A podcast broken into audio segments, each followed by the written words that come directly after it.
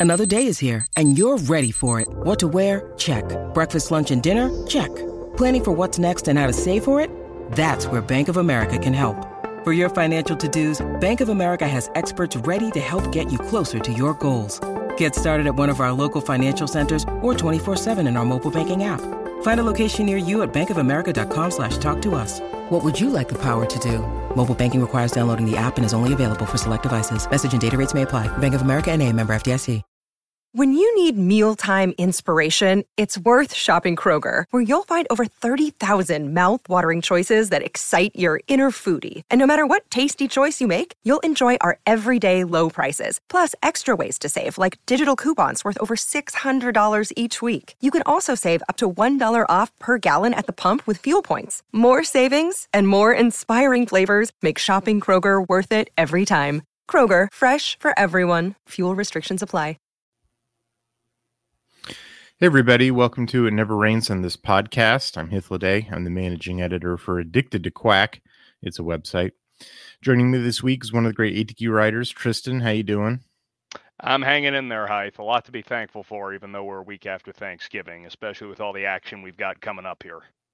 Uh, yeah, um, it, it's uh, a pretty exciting week in duck sports. Uh, postseason play uh, is beginning for a, a, lot of teams. Yeah, we we're going to be talking in the future about the women's volleyball uh, team, and of course, on this podcast, we're going to be talking about uh, the the Pac-12 football championship game uh, against Washington, um, and basketball season uh, has started up as well.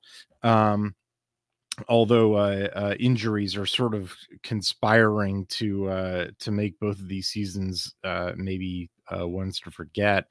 Uh, the women's basketball team. You were recording this on on Thursday night. the women's basketball team just finished getting throttled by Portland, um, just because of the vagaries of the schedule and, and and what we have time for on the site. We're going to delay writing that up until Sunday. You know, the same time that they're going to play Baylor, which gosh, I'm sort of not looking forward to the ladies playing Baylor. Uh, but you're going to be writing uh, uh, both of those up on Sunday, so I figured we talk to you about it. Um, uh, or Oregon lost to, to Portland in Portland, uh, uh, 60 to 91. Uh, you know, not a great, uh, not a great score, not, not real great defense. Uh, uh only shot 36% from the floor. Um, boy, not not a whole lot, uh, uh, you know, coming out of this to to make me think that that anything's going to turn around for this team. Do you think I'm being too pessimistic, Tristan? Uh, I'm afraid you're not, Hythe. And it, it's really disappointing for those of us who remember that very recently we were in a golden age of women's basketball at the University of Oregon. But it seems like uh, the teams so far this year, there's there's two major issues, and you you brought up the uh, the one that's probably most frustrating to all fans at the opening, which is the women's basketball team and the men's basketball team have both suffered injuries to key players. And in the women's team's case, the player that they were going to be relying on at point guard, we, we we've just never seen her play. And if you haven't got a point guard, I mean, it's like trying to, uh, you know, scheme your way into an offense in football without a quarterback. If you haven't got a point guard, you just can't move the ball. And especially in the women's game, ball movement is so important. And not to oversimplify it, but the fact of the matter is, this team can't shoot. Uh, you know, we're looking at the Portland game, and it's 36% field goal percentage, 29% uh, from the three point line and over only 56% from the charity stripe. And that's how you get blown out 60 to 91 by UP, who just shouldn't be in your weight class. Yeah, the the you know shooting poorly from from the free throw line is really concerning um because it's like you know you, you don't need a point guard to shovel you the ball from the free throw line um nope. or, or, or like Phillipina Kyei shooting three for eight. You know, like you know she's got the ball in her hand. You know, taking eight shots is about appropriate. You know, um, you know th- they're getting her the ball. She's not putting it in the basket. You know, um, and then that's to say nothing of the defensive side. I mean, Portland was I they're they're a little above, you know, they were shooting about 41% from the three-point line, which means mm-hmm. they're probably a little ahead of their skis, right? You know, probably 91 points is is a bit of luck. Um uh, you know, a, a, little more realistic score. Like if you played this game a hundred times, they probably don't score 91, you know, every time, you know, th- it's probably more, you know, in the, the, the high 70s, low 80s, but still, you know that that'd be more than enough to beat the ducks you know uh, yeah. you know on this this sort of night um you know, because they're doing everything else right. You know, they were shooting 76% from the free throw line. They were shooting 45% from the floor. Like they, you know, they had uh you know, six different players in double digits. Um you know, like just about everybody for them was positive on the plus minus, right? Cuz you know, they were playing defense, right? Um you know, like, and look, you know, Portland's not a bad team. Uh, you know, like eh, for anybody who's, who's sitting there thinking that's a joke opponent, like, nah, Portland Pilots have been a good team for, you know, for a long time. But like, as you oh, say, yeah. like, n- not in Oregon's weight class, or at least mm-hmm. not, not where Oregon ought to be. Um, and, and like, oh boy, there, I mean, there's just like, you, you know, like, well, like one of the problems is, is like time of possession you, you know, like eh, because you know, for example, Chance Gray, who's who's the ball handler in the absence of the the the the point guard you know she's also the three point shooter. Well she's shooting you know one for seven from three point arc and and like I, I don't know she hasn't she hadn't shot any better than that for like five games you know like something just, like that at this point. Yeah. So, so you know, she's she's and she's got like two assists, you know, in this mm-hmm. game, right? Which means like she's yeah, your distributor is not distributing. Yeah, she's run down the floor, jacking up threes, missing, and that's how Oregon comes out, you know, losing time of possession. You know, like that that ain't good. You know, that that's that's how you contribute to a team that like you know that that's how you get outscored you know like mm-hmm. that's you know like you could even be playing halfway decent defense you just keep giving them the ball you know yeah, and you know, in in basketball, of course, every once in a while, even really strong shooting teams are going to have a cold night, and if it's up against the wrong team, there's really not much you can do about it. But you try to make up for that with uh, with rebounding and playing strong team defense. And you know, rebounding obviously you need the right body types, but there's definitely a strong coaching aspect, and strong team defense is definitely a coaching aspect and I feel like we're just not seeing any of those ingredients in this team either. What do you think of that, Hythe? I mean, it's you know, uh, number one, I feel like you know the team's wasting Grace VanSlooten, you know, because like mm-hmm. her numbers, you know, continue to to look pretty good to me. But like, you know, if I'm looking for for first of all, like I, I, think there's just a lot of dead weight on the team, which probably mm-hmm. goes back to like the ultimate, you know, sort of coaching thing, which is assembling the correct roster. Like, right. you know, number one, why they only have one point guard so that like one injury destroys the season. You know, number two, you know, probably more than half of this roster is is dead weight you know, that can't contribute anything. Like, you know, why didn't you fill out the roster with more people who could play? Um, and second of all, like development, you know, or I guess third point, it would be development, you know, like why is Chance Gray, you know, eh, shooting so poorly from the three point, you know, like why why is Kennedy Basham like never made any progress? Why is eh, you know, why is Phillipina Kyei seem to be stuck in neutral in terms of her development? Like, I mean, her you know the the the the the presence that she brings to the floor is tremendous but i mean everybody agreed because she's such a you know she's such a late comer to basketball that like it was going to take you know some progress you know. Why is she shooting three from eight still? You know why is she only contributing five rebounds?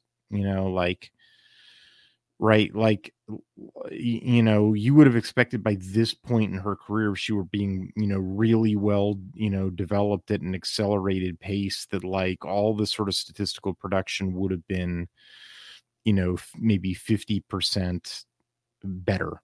And it's, and it's not, you Mhm. know, so like, yeah, you know, I I think it's probably pretty fair to say that like you know there's there's inadequacies uh, you know from coaching you know it's not just like uh, uh, you know the coach is doing everything that he can but they're getting reamed by you know bad luck and and and stuff outside of the coaching staff's control.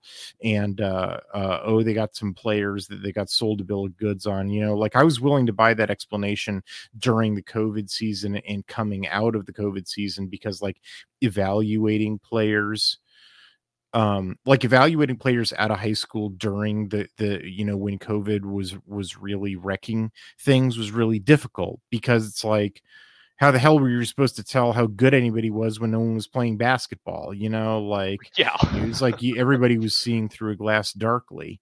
Um and so if you missed on players like you know i, I could understand that. I i didn't uh, you know i yeah, it was probably inevitable. Um we're we're on the other end of that you know i, don't want to dismiss the effects of covid lots of people are still dying from covid i'm, I'm not trying to diminish that but like the effects on sports were on the other end of it and, and and you're still missing like you're still missing bad um on player evaluations like and and you live in an era in which you in which you have like really liberalized roster management tools where it's like if you made Mhm. that sort of mistake it's like and you have the cachet of Oregon like it's easy to turn over your roster Yeah, I mean, it. We're seeing sort of a failure on two roster management levels. One is uh, scouting, evaluation, and recruiting, and then the second is okay. Everyone misses sometimes. There's no perfect evaluations, and I think in the modern era, it's very acceptable to be honest with your players if they've been in the program for a year or two look we we took you and we gave you a scholarship because we knew you had potential and now that we're at this point we're not seeing that potential developed. We would like the roster spot for either someone who can contribute immediately or to find someone else with potential that they might be able to fulfill and you know if the player has done everything that's been asked of them one would hope that an honest coaching staff would say hey there are places where you can contribute and Yeah. we're going to help you find them and we're going to tell them that you do everything you're asked to do Yeah, no, there there are respectful and helpful ways of having that conversation. And if a player is basically not going to see playing time, you know, it, it doesn't matter what sport you're talking about. I mean, I'm general like the portal is good for everybody. I- Mm. You know, if a player's not going to see playing time, like there are a lot of people who I think have this like really backwards, you know, where it's like, well, you should demonstrate loyalty for a player and allow them to to what? Sit on a bench? You know like how's that doing them any good? Like you know the the the the- i mean these are these are players you know, dedicated players they want to play. Yeah yeah exactly like you know the, the whole point of like liberalizing all of this is like let everyone go like eliminate artificial you know restrictions where people are not where you know they ought to be and and, and instead you know allow players who were you know ar- ar- artificially and improperly sorted to you know either lower level programs than they ought to be allow them to rise to higher level programs and you know the the folks who were artificially you know improperly sorted to higher level programs who need to drop down a level in order to get playing time allow them to play you know it, it you know like and it doesn't matter what school you're talking or what sport we're talking about like that's what liberalization of you know allows to happen and i think anybody you know any like who's who's using terms like loyalty or whatever uh, you know what you're really just saying is no i like those artificial restrictions you know where like whatever the randomness of evaluation you know initial evaluation stuck you at like that that they that that ought to stick forever is like that's so backwards to my mind and, and and like yeah i think there are ways that you can go about that that are like disrespectful and obnoxious and i think we have seen coaches do things that are disrespectful and obnoxious um and that's to you sure. know and, and that's bad you know that mm-hmm. should be condemned but like but that's just the way that you do it like the the fact of doing it is is uh, somewhere between a neutral and a positive like yeah so like yeah I, I don't know why you went on that rant i agree with you like the the the like it just it's patently obvious to me that like if you have that, that there are there are right ways to do it. And i guess uh, you know to the extent that we're talking about coaching like if a coach is unable to bring themselves to do that because of sentimental attachments or an inability to recognize that that's what needs to happen then the what you have defined yourself as is a bad coach.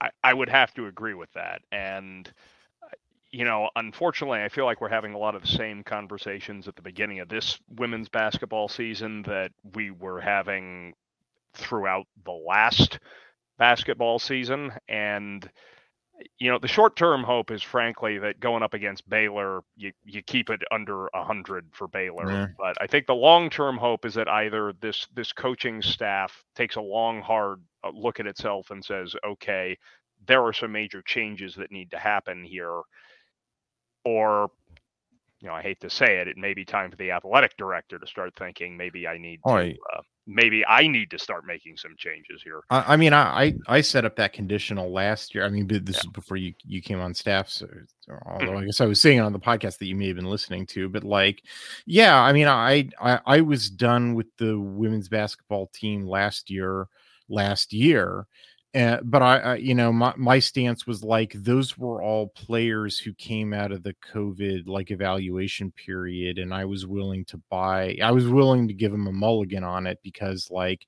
you know, they took a bunch of five stars who came out of the COVID evaluation, you know, period, and you know, it turns out that you know they, they you know and I, I, I, and who couldn't play and.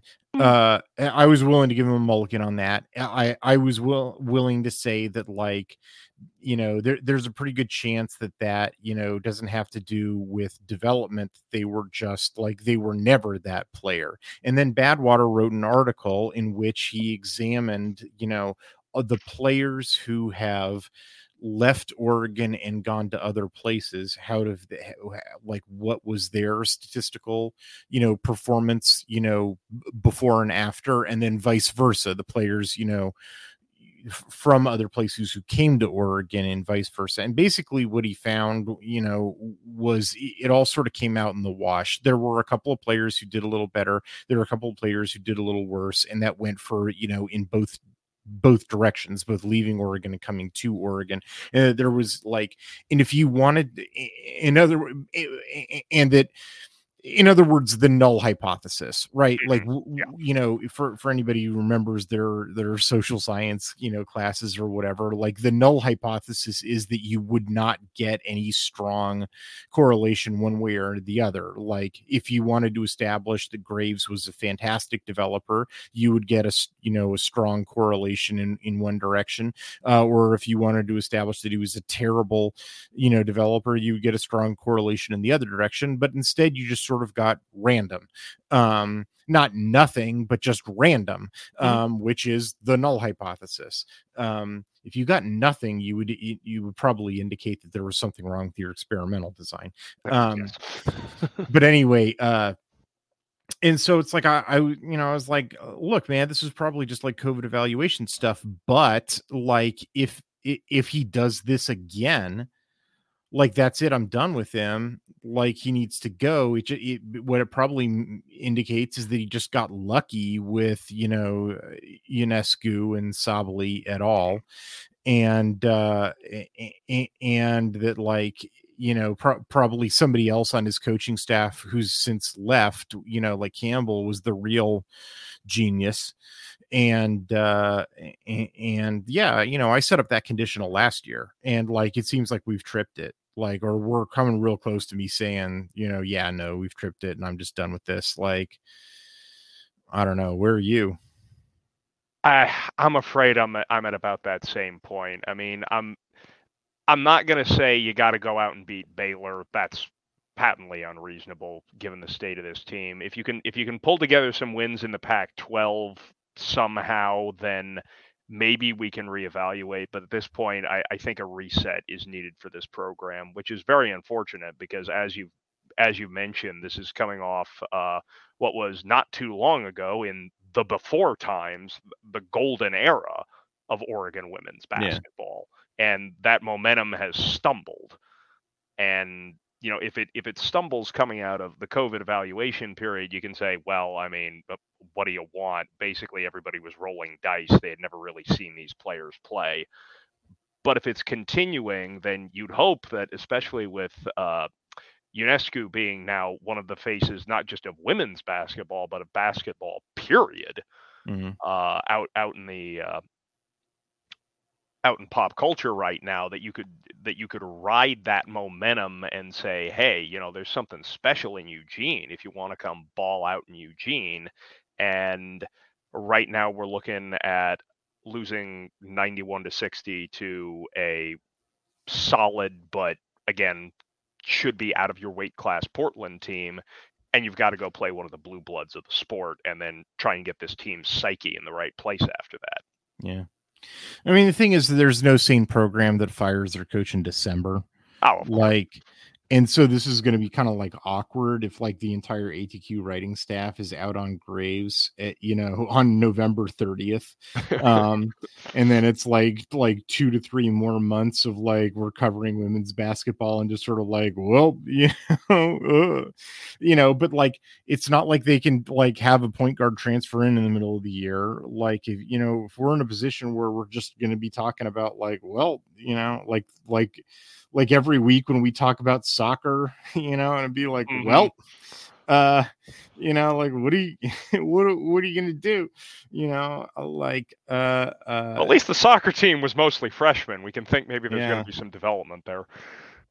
I, I don't know. Like, uh, you know, this could be, you know, a, a season to forget. Uh, you know, on the other hand, if we all sort of like come to an agreement that, that like you know we're, sort of like biding time here i don't know maybe we can just sort of laugh about it uh, we will see how the game goes against Baylor. You're going to be covering it on Sunday. Uh, mm-hmm. Who knows? We could be wrong about all of this. Like, you know, maybe, maybe this is this, you know, sort of embarrassing loss to Portland is a is a kick in the seat, and, and the team turns around. It, uh, straight, definitely, stranger things have happened. I've watched way weirder stuff happen in basketball. Uh, you know, teams go on runs. I mean, hell, Dana Altman sometimes makes it as like calling card. You know, who knows? so, yeah, I'm definitely still going to stay tuned. Uh, you know. Oh, most definitely. I've been wrong before, and I'd love to be wrong now. All right, uh, let's take a break. Uh, we come back. Uh, we'll talk a little football.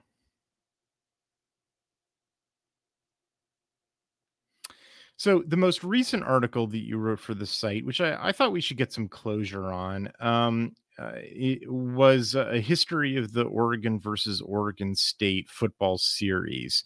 Um, you know, obviously, since you wrote that article, uh, Oregon and Oregon State played their last game as fellow Pac 12 members. Um, you know, Oregon won it fairly convincingly for for reasons that I had basically predicted in my article, you know, way back in uh, you know, whenever I wrote it back in like April or May or something like that. Um, you, you know, and uh, I the reason that I say that is because you know my post game realization is you know because because the article the, the summer preview article that I wrote was about being very like like the thrust of it or at least for anybody who's willing to read between the lines was how confused I was for Jonathan Smith coming off of a you know such a successful season in which he'd really seemed to break through with the Beavers. Um, but you know it, it, it was on a defense that was built on a bunch of like sixth year seniors and a couple of NFL caliber guys who by definition all left at the end of that year. And also you know he he was facing some attrition at some of the skill like critical skill position players that he needed for his offense um on the other side of the ball. And the my article like the thrust of it uh, again you you know i didn't quite come out and, and i mean i i said it enough. Like anybody who's familiar with my with my writing style you know could have been you could have seen it clear as day that I was like, there is something deeply wrong. This problem, this program is in serious trouble because he did nothing about any of those things. And the sort of two and two that I, I feel like I should have connected on some of the podcasts that I was on, like this one, was that like, oh, this dude's checked out. Like this dude's on mm-hmm. the job market. And the fact that he like immediately after the game against Oregon accepted the Michigan State job, I was like, oh, he had probably checked out already. And the reason why he didn't do any of those off-season things was that like he was already gone. And so the reason I've been telling you this whole this whole bit, you know, about an article you wrote, Tristan, um, was that I felt like this was a really awful way for the Civil War, you know, to to to to to end. I mean, I guess it won't I mean, they're they're trying to schedule it. Uh, I guess we'll talk about that too. But like the you know is is like an out of conference you know deal, although probably be late in September or something. But anyway, that like that like it, it wasn't it wasn't this was not the game to go out on with this team with a coach who it seems if we're putting our tinfoil hats on for a moment was reading the tea leaves yeah. last year and thought i don't like the delay in this TV contract, and if this doesn't, yeah, either he had already decided he wanted a different opportunity than Oregon State, or he was hearing maybe more than the general public was and thinking, uh, I think this conference is going to implode, and I know that we are not going to get on one of the lifeboats. I need to, I need to have a plan B here. I mean, in many ways, like he's prescient and and correct. You mm-hmm. know, it's just like he could have been prescient and correct, and also set up Oregon State to be successful. You know, like yeah. and and hell, he could have been getting guys that they that he then took with him to Michigan State. It would have screwed Oregon State again, but at least they would have been, you know, like Oregon State didn't have that successful of a season. You know, like they lost to Arizona. That was a winnable game. You know, they they they had a, a closer call than they should have to Colorado. You know, like they lost to Washington. That was a winnable game. Like they could have, you know, played Oregon a lot tougher than they did. You know, all, all, you know, and, and then they're really falling apart now in the bowl game. Uh, you, you know, uh, uh, you know, and again, it all sort of comes back to like, and it was weird. It was weird reading Oregon State fans who were like, oh, Jonathan Smith sabotaged them in the week leading up to the game against Oregon because, like, you you're wrong about that. I did the film study of uh, of it, and, and like Oregon State players were playing real hard they weren't surprised you know they did all mm-hmm. their film study you know like they they got outclassed by Oregon because of course they did because the time then Jonathan Smith screwed them wasn't like November 20th. It wasn't a couple of days before the game. It was like January 20th. It was it was you know the the the, the off season and it's just like total failure to restock the roster and uh like you know that's what got me you know and, and, like if anybody has to write an article like you did you know uh, uh, like uh, about like ignominious civil wars like yeah. this is going to go up as one of them as yeah. the like the screw job game for the Beavs yeah i've it's funny. I mean, some of the games that I covered, uh, the article is still up for anyone who hasn't read it, but I, I drew sort of my arbitrary line on the modern games, which mm-hmm. for Oregon, I generally define as, I was generally defining it as uh, Bill Musgrave arrives in Eugene. Yeah. I went a little further back for this one for obvious reasons. Read the article. Uh, but in that era, I have always described, you know, as an Oregon fan, I mean, great movie villains are the ones you love to hate. Jonathan Smith is the Oregon State player you hate to love. He's Mhm. just sort of the honorable foe who you have to tip your hat to when you've suffered a grievous loss. Because I was physically present at both the games in Corvallis that I detail in the article in 98 and in 2000 when he quarterbacked Beavers teams that beat the Ducks in dramatic fashion. And as soon as he arrived in Corvallis, my first thought was, wow, what a great hire for Oregon State. My second thought was, this is going to be trouble. Mhm. And lo and behold, a couple of times it was.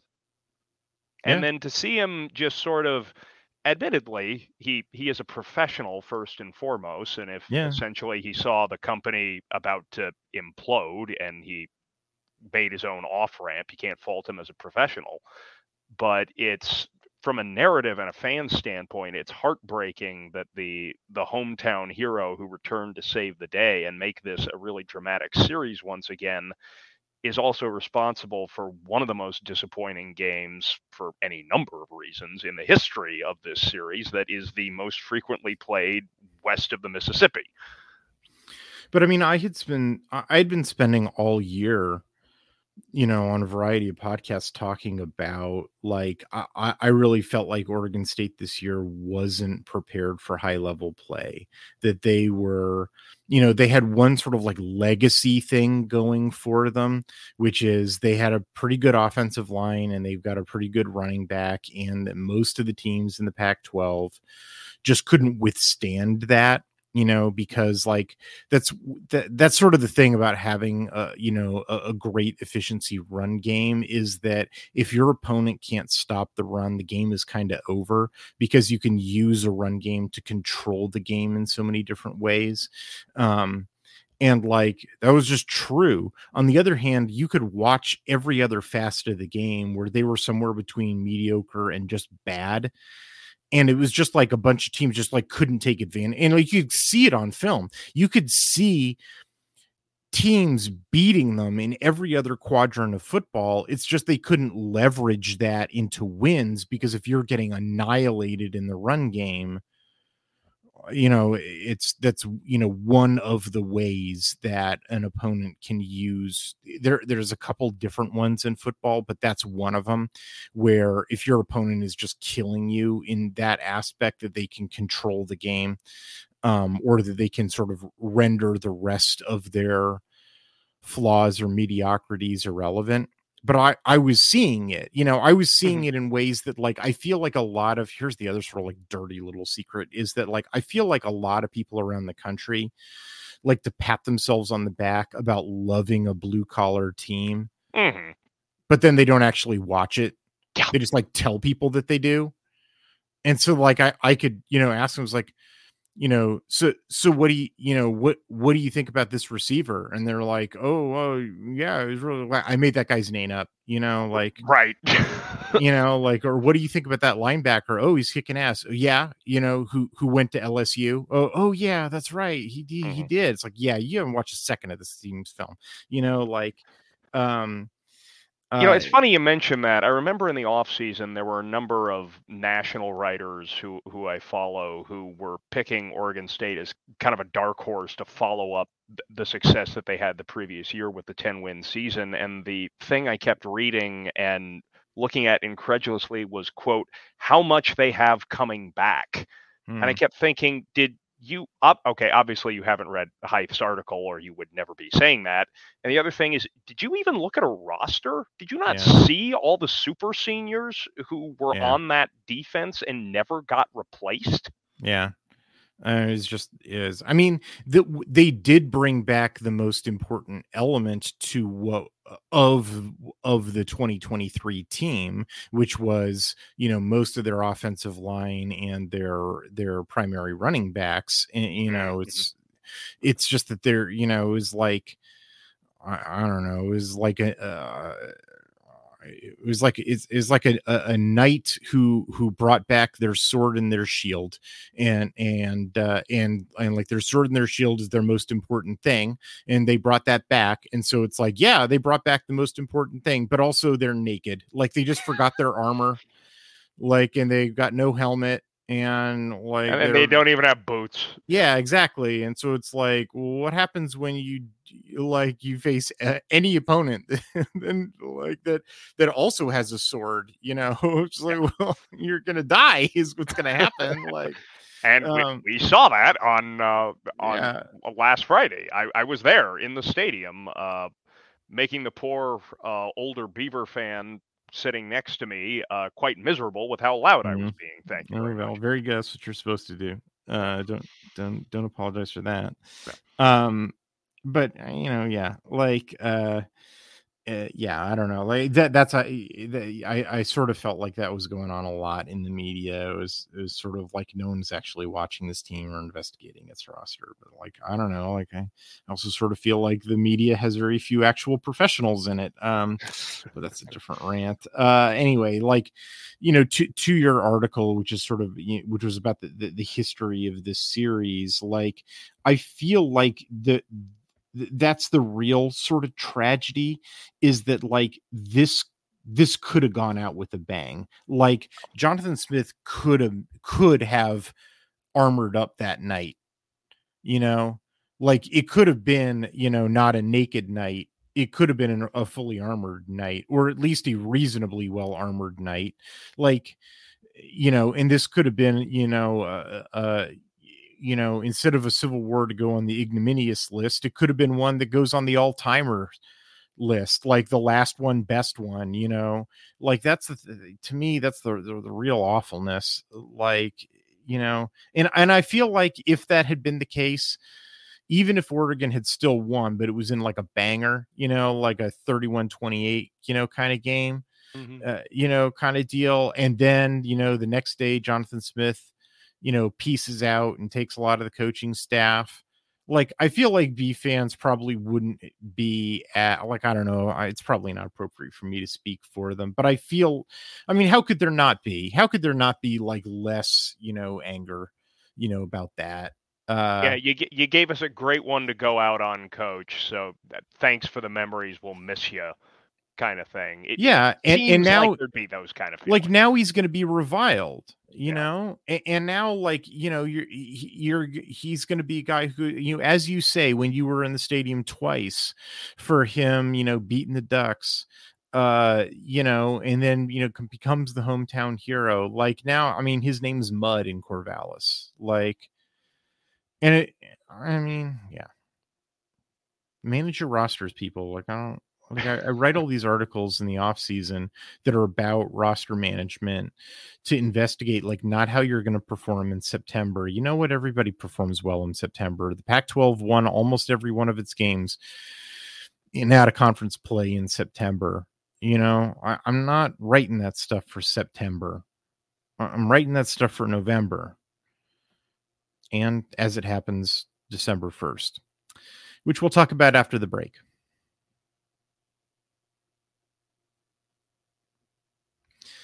So there's one more Pac 12 game to play.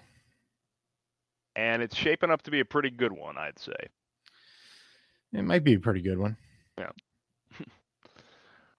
I, I could actually see this going in, in, in two different ways. Actually, a lot of people are like, it's either the Ducks blow them out or it's a close game. I don't even think close games on, on the table. I think either the Ducks blow them out or the Huskies blow the Ducks out. Mm. Because like the only scenario in my mind for the Huskies winning is the Ducks just like, just like let it all get to them. Mm-hmm you know do, do, you know what i'm talking about like where the, the, ducks I just mean, sort of like implode and, yeah. and, just like not not that i think that like the roster is set up to implode this wouldn't be for like football reasons mm-hmm. you know because the roster is too deep for that but like well with the exception of the one obvious position that nobody can ever afford you know an injury at but i you know uh, whenever anybody is talking about depth they always have to accept that position. Mm-hmm. Yeah. Um, but like uh, that that just sort of goes without saying. Everyone knows that. But like um, the but I mean like you know. In, in terms of like football, you know, like the the offensive you know the, the the play calling is too good the the on both sides of the ball the roster is too deep on both sides of the ball the trench play is too good on both sides of the ball like you know the, the you know the backups and stuff like all of it is too good you know for but but there's a scenario where it's just like the psychological you know pressure you know like the Mm-hmm. the, the fear of failure you know just lets it all you know lets it all get to him and the, the team falls apart. I mean, we've never seen it, you know, happen this year, but like it frankly, it's the best explanation that I can think of for what happened to the the Ducks in last year's Civil War. Like that game Mm, makes mhm. no sense. Like Totally none irrational outcome. like like you know for everybody who i think properly i mean hell i'm one of them said like look you know yes dan lanning comes from this you know fantastic georgia defense and you would expect him to to make the defense look real good and hey look a year later it does look real good. Like so you know but it, you know first year it didn't look real good. Well why is that? Well he didn't have the right pieces you know the pieces that he inherited for what were for one type of defensive system and he's actually running a different kind of defensive system. So even though we had some five star linebackers they weren't really the right body types for the kind of defensive system that he wants to run. Well hold up. The type of uh, Uh, of guys that those were were run pluggers like the one kind of defense that you were. Yeah. yeah, the one kind of offense that you should have been able to stop was this one. Like it may have been the wrong thing for what he wanted to do, but like you should have been able to stop the Beavs and the fact that they totally fell apart, you know.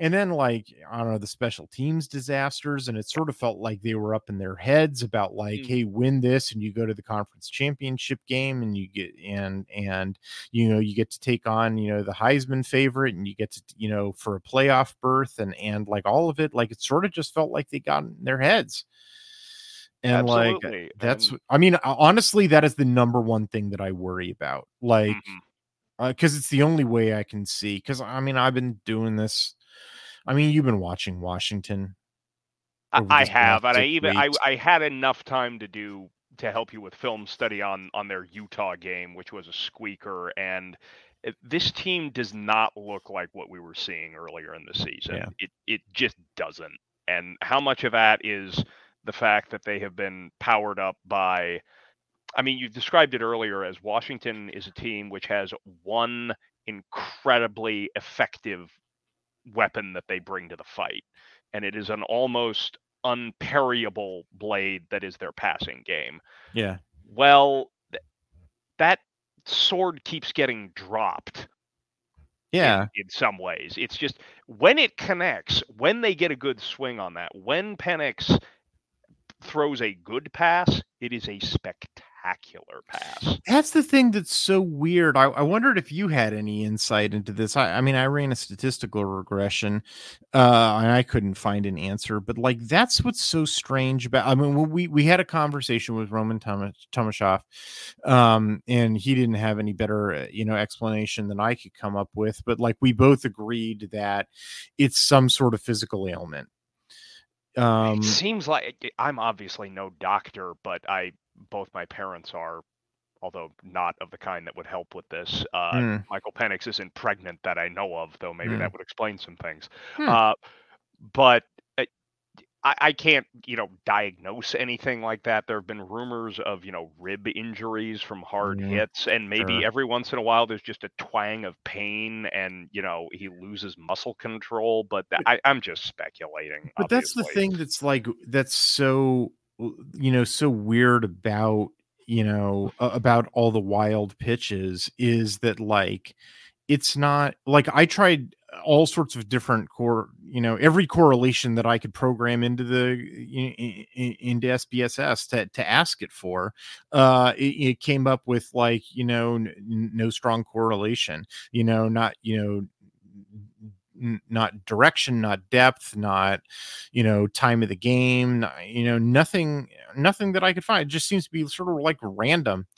Um and and that's the thing is that he's not throwing wild pitches on every time and it's not like it's not like they're all slightly off either. Mhm. it's it's like you know, before it was like 75% completion. And frankly, the fact that it was 75% completion, the 25% that were incompletes, it was a chunk of it was on the receivers, mm-hmm. which, like, you know, a chunk of it is always on the receivers. The receivers are humans. Mm-hmm. Um, mm-hmm and uh, a chunk of it is throwaways because that was the other thing and I'll, like you could observe this going back to the 2022 season he was just comfortable throwing the ball away like if it's not there he'd get rid of it and and also like this and washington fans don't want to admit this but like their offensive line is really not very good in pass protection like it really is and like it yeah. kind of sucks like you saw it too like, oh yeah i mean utah was having their way with yeah, that line like they, I had a lot of bad grades on those offensive line players. I, they're really bad. I don't understand why ever like well i do understand it's because because they like Washington fans watch it and they're like the the the robots from Westworld when they're when they're presented evidence of the outside world and their eyes just sort of go glassy and they're like that doesn't look like anything at all. Like they're they just refuse to even see what their eyes are showing them. It's so crazy to me. Um and then everybody else is sort of like they're not actually watching it. They're just watching the ball right? You know the book like take your eye off the ball you know yeah. teaches you to actually watch football they don't do that they just watch the ball and so it's it's like they see that the ball is out of you know Penix's hand and that he's not taking a sack, and they just sort of inferred, well, the line protection must have been great. But if you're actually doing the film study, Tristan, as you and I have been doing, it's like you watch, you know, the line completely falling apart and that they're about to murder Penix. It's just that Penix gets the ball out of his hand in two seconds. So anyway, back I was still on the like what's the seven the the 25% incompletion in the good old days about a good chunk of it is throwaways because he's about to get destroyed and the pass isn't there so, but whatever he's fine just throwing it away and living to fight another day so anyway all of this as you said it's it's sort of this high wire act where like mm-hmm. he has to complete the pass with within two seconds because his pocket doesn't hold up longer than that. And the cool thing about the, the passing system, which is really an awesome passing system under Kalen DeBoer, is that it usually gives him that pass. It usually gives him that pass. He's brave enough to make that throw. He's got receivers who can make that catch. And so he gets rid of it and you know it's great um but if anything is going wrong if like if his receivers, you know, are messing up, if he's locking on to a dude that he shouldn't be locked on to, um, or if he's just sort of inaccurate, like it all collapses because like it's not a multi-dimensional offense and his line doesn't hold up long enough for him to go through like a full read. Like he can't go one two three four down the path i'm not saying that he is incapable of doing so. I'm not trying to call him like a one read quarterback or that he'd be a washout in the nfl i don't think that's true. Like i think that he's got all the talent in the world and i actually think he's going to be great in the nfl uh, and I, I think he would be great in different systems but i am saying in the system in the reality that we actually live in in this system with this offensive line, he's not afforded that opportunity. He he basically needs to throw within two seconds because the line's not holding up. And you saw it too. Mm-hmm. That's the thing that's so incredible about this offense is that even with a it's said that you really can't coach your way around a bad offensive line, and with the other ingredients they have, DeBoer did all they they they really did. It's it's cr- I have it's a amazing. quarterback who is accurate if you only give him two seconds, and I have receivers who can read the defense, get open, and make contested catches. And you know, it's like they threaded the needle on this. I, they I, what Colorado obviously could not. And and but the thing is, it's a high wire act. Mm-hmm. You know, like if anything goes wrong, and then they're playing without a net to complete that metaphor. We switched right. from the swordsman metaphor to the circus metaphor. Uh the eh, yeah, because like they don't have anything else going on. They don't even have a different type of passing offense, much less you know the way that when you watch hey it's an oregon podcast you know I, people will just be more familiar with oregon's offense who are listening to this than than others uh, you know i could have chosen a bunch of other examples i just i know that this audience will be familiar with the way that like oregon's offense can do a bunch of different things right? They can you know they they have a bunch of different ways that they can throw the ball. They can throw you know screens and swings they can throw to the running back they can throw to the tight end they can throw intermediate passes passes and deep passes and the you know like they, they have a multi-dimensional passing offense and they have a multi-dimensional rushing offense. They can run power they can run you know zone they can run for efficiency they can run for explosiveness they can run in short yardage to pick up little stuff you know where they hit the home run they can run end arounds and and you know they can do creative rpo stuff right? Like oregon has like the full you know batman utility belt of gadgets you know? It's not like you know they, they walk into battle with you know one blade and that's it you know?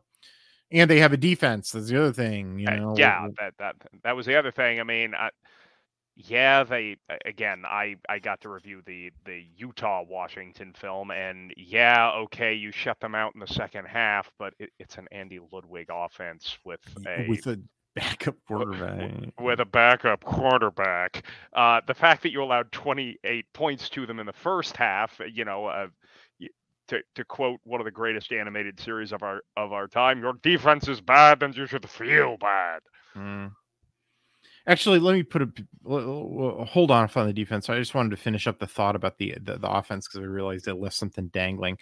The thing that's the crazy about Penix is like the weird inaccuracy of the last six weeks is that it's not that he's somewhat inaccurate on all passes. It's that he's accurate on 60% of his passes and the other and like 10% is sort of the miscellaneous category that's always been there. Um, but then 30% now are like, oh my God, what the hell was that? Mm-hmm. And, and it, and number one, uh, I, I, I, I cannot predict when those are going to be.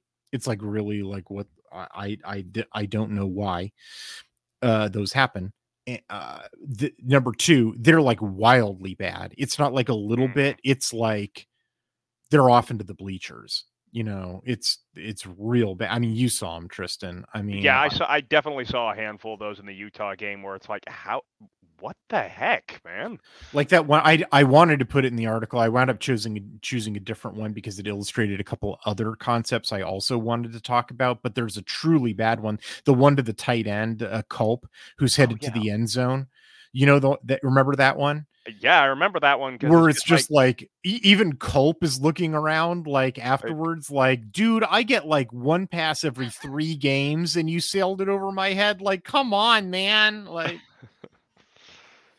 yeah, I, it's just like, and then like Huard, of course, is making excuses for him, and they go, "Oh man, the wind, the wind is so bad here." Meanwhile, the pig farmer is slicing the ball through there just fine, you know, like, like Eumaeus among the suitors.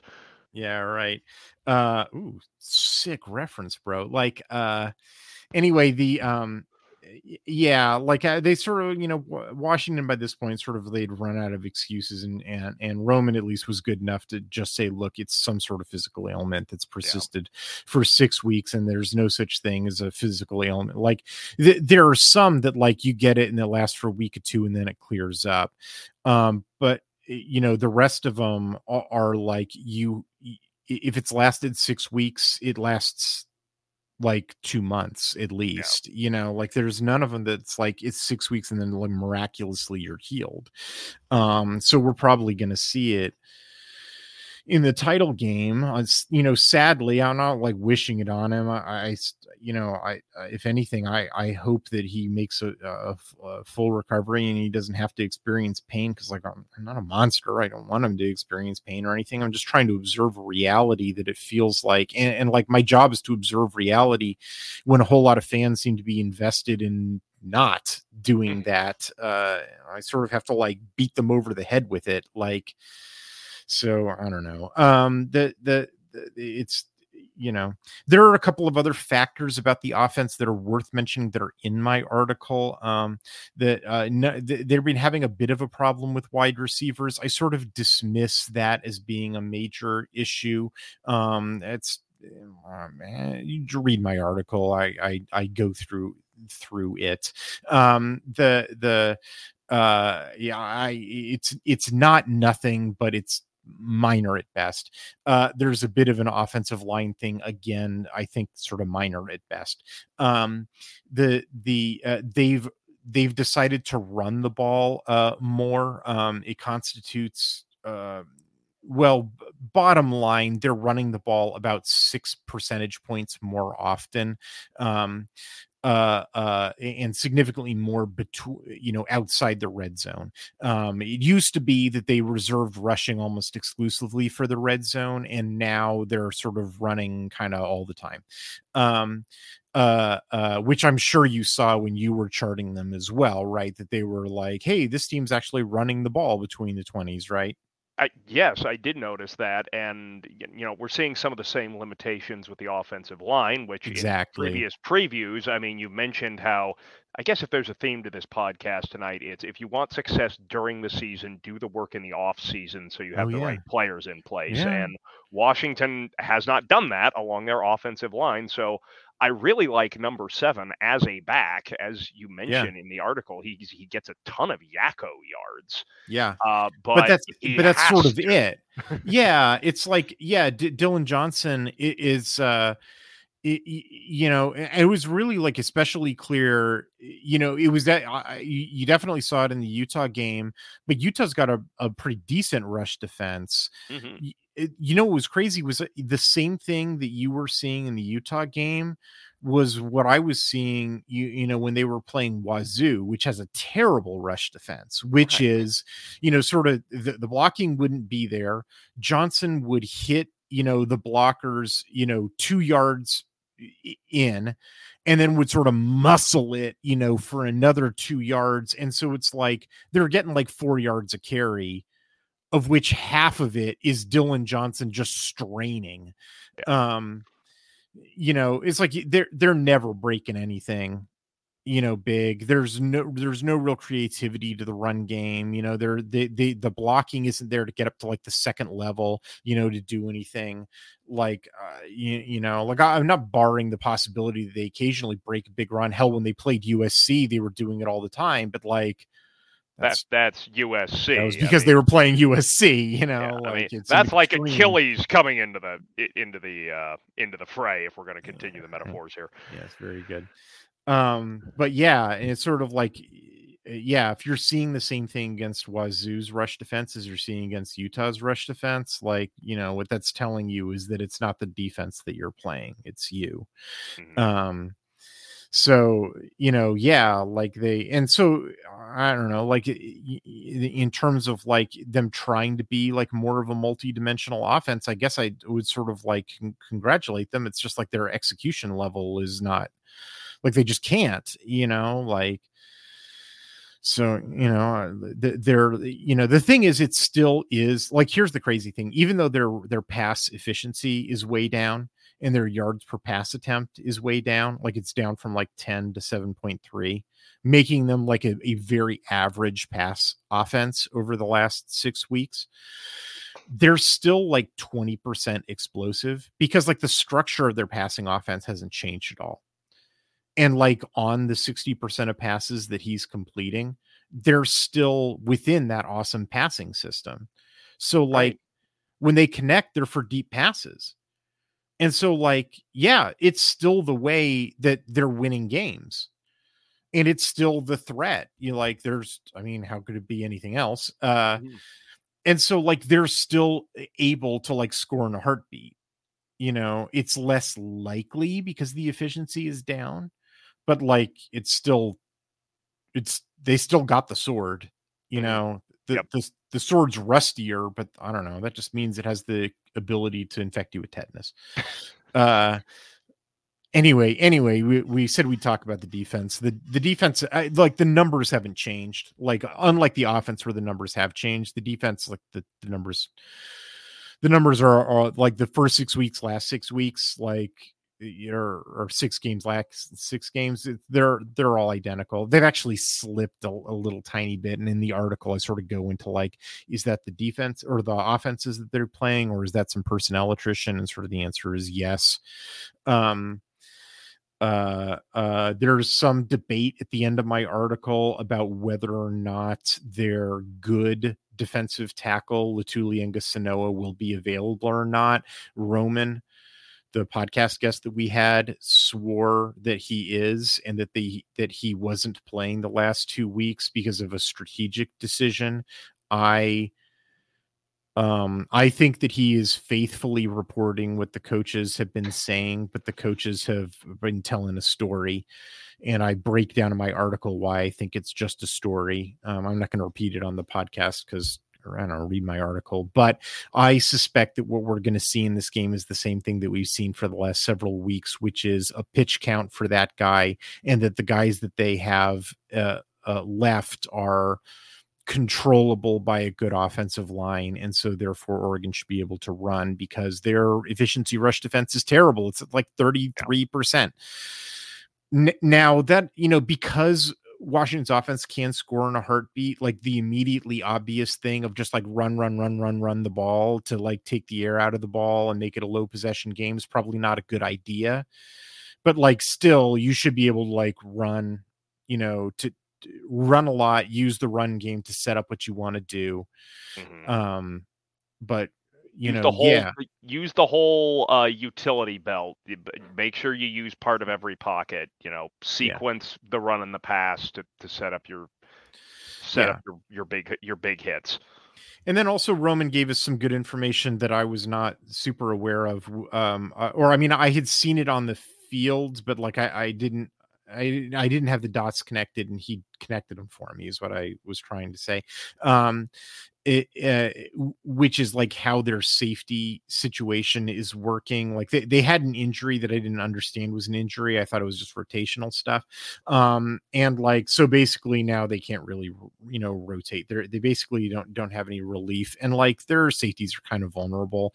Uh, like I put together a video compilation that I I I tweeted out this morning. I mean it, the purpose of it was to go into my article because it it's how I exceed the um the the length limitations on my on my article um, because the hoster for my article only lets me do things for a minute but uh, on twitter i can do it for longer. But then i'm like well if i've already assembled it i'll just tweet it out a day early to drum up interest for my for my article. So i tweeted it out and then a bunch of washington fans were upset at me. But anyway what i tweeted out was uh, Washington is uh, ranked 118th in the country in giving up 35 plus yard passing plays. Like they're just not good at defending like the bomb yeah. um, or screen passes that go big either.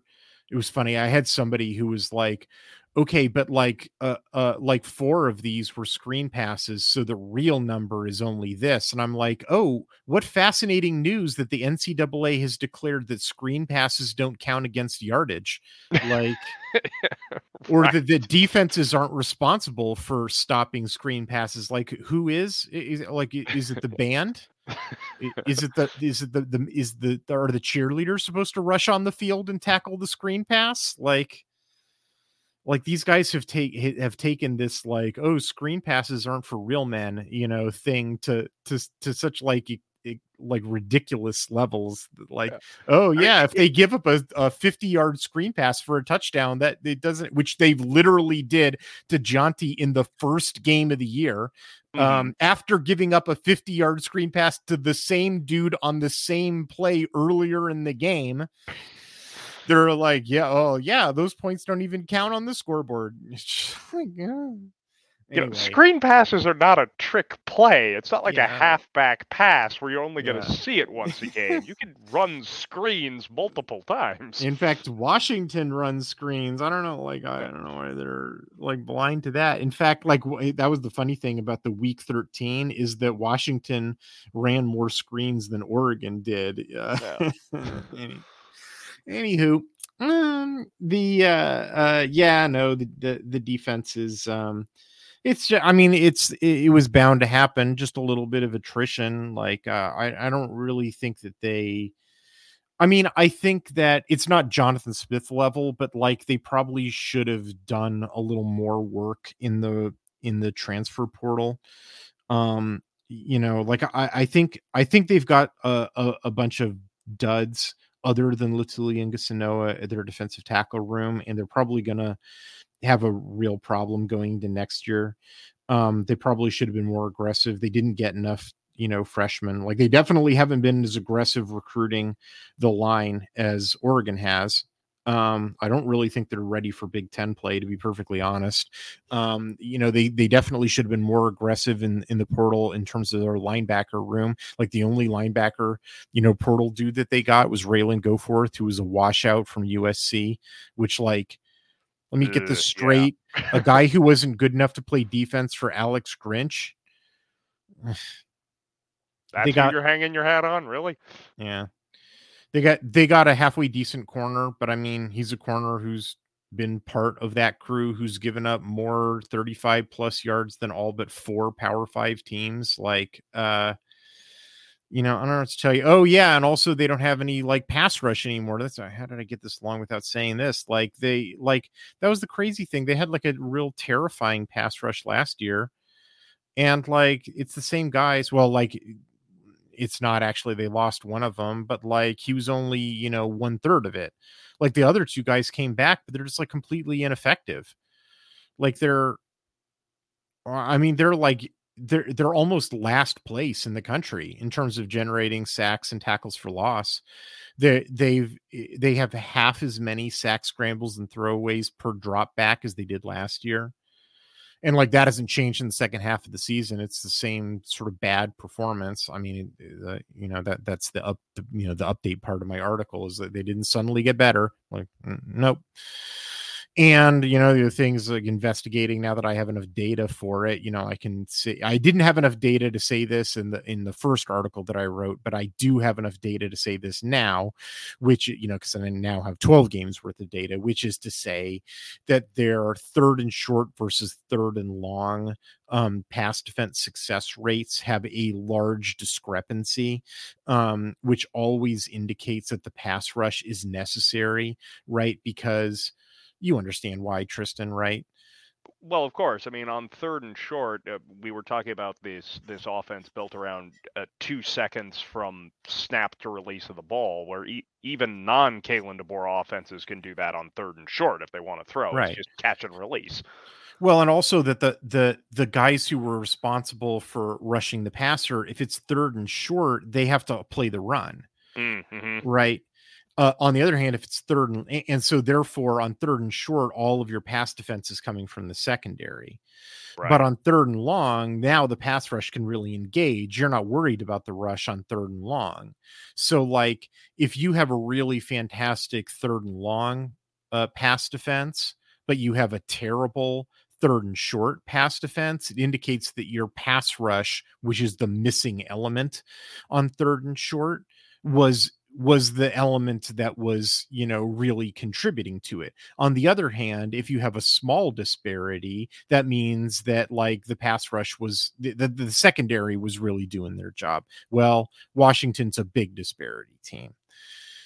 So yeah. Uh so like yeah, the the defense is I mean it's not the worst defense. Like their defense was really terrible in 2022, but a lot of that had to do with the the, the shambles that Jimmy Lake left them and also being not healthy. And so just a little bit of the repairs and getting healthy has like jumped up their defense, but it was still like complacent in that they like they should have done more.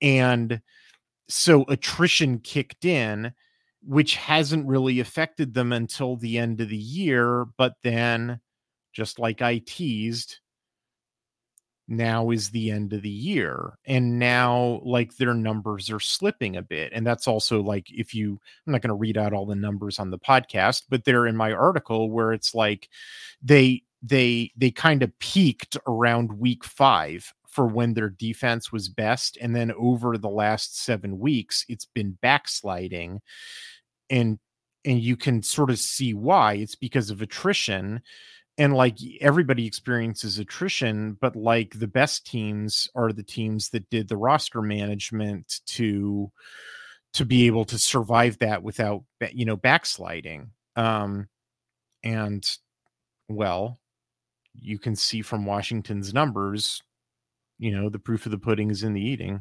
mm.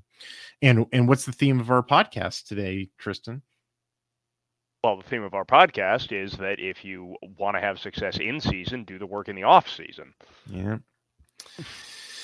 All right, I think that's going to do it for us today. Uh, you got any parting words of wisdom for us, Tristan? Uh, all hail Ducthulhu. Let's let the dark powers uh, energize through us in the city of sin. Uh, oh yeah, it is in Las Vegas. Um, yeah, I, I am definitely looking forward to uh, not playing this game in Seattle. Uh, I had to watch way too many games uh, in that accursed field where they get like a ridiculous number of uh, you know officiating decisions going their way. Uh, their crowd is obnoxious uh they uh and, their field is super slippery like and that continued to like just constant seeing dudes slip like constantly all the time was really annoying um but you know hey uh you know Allegiant Stadium has a, a nice uh dome over it you know neutral territory uh which means of course shouldn't be any real precipitation in Allegiant Stadium but it never rains on this podcast.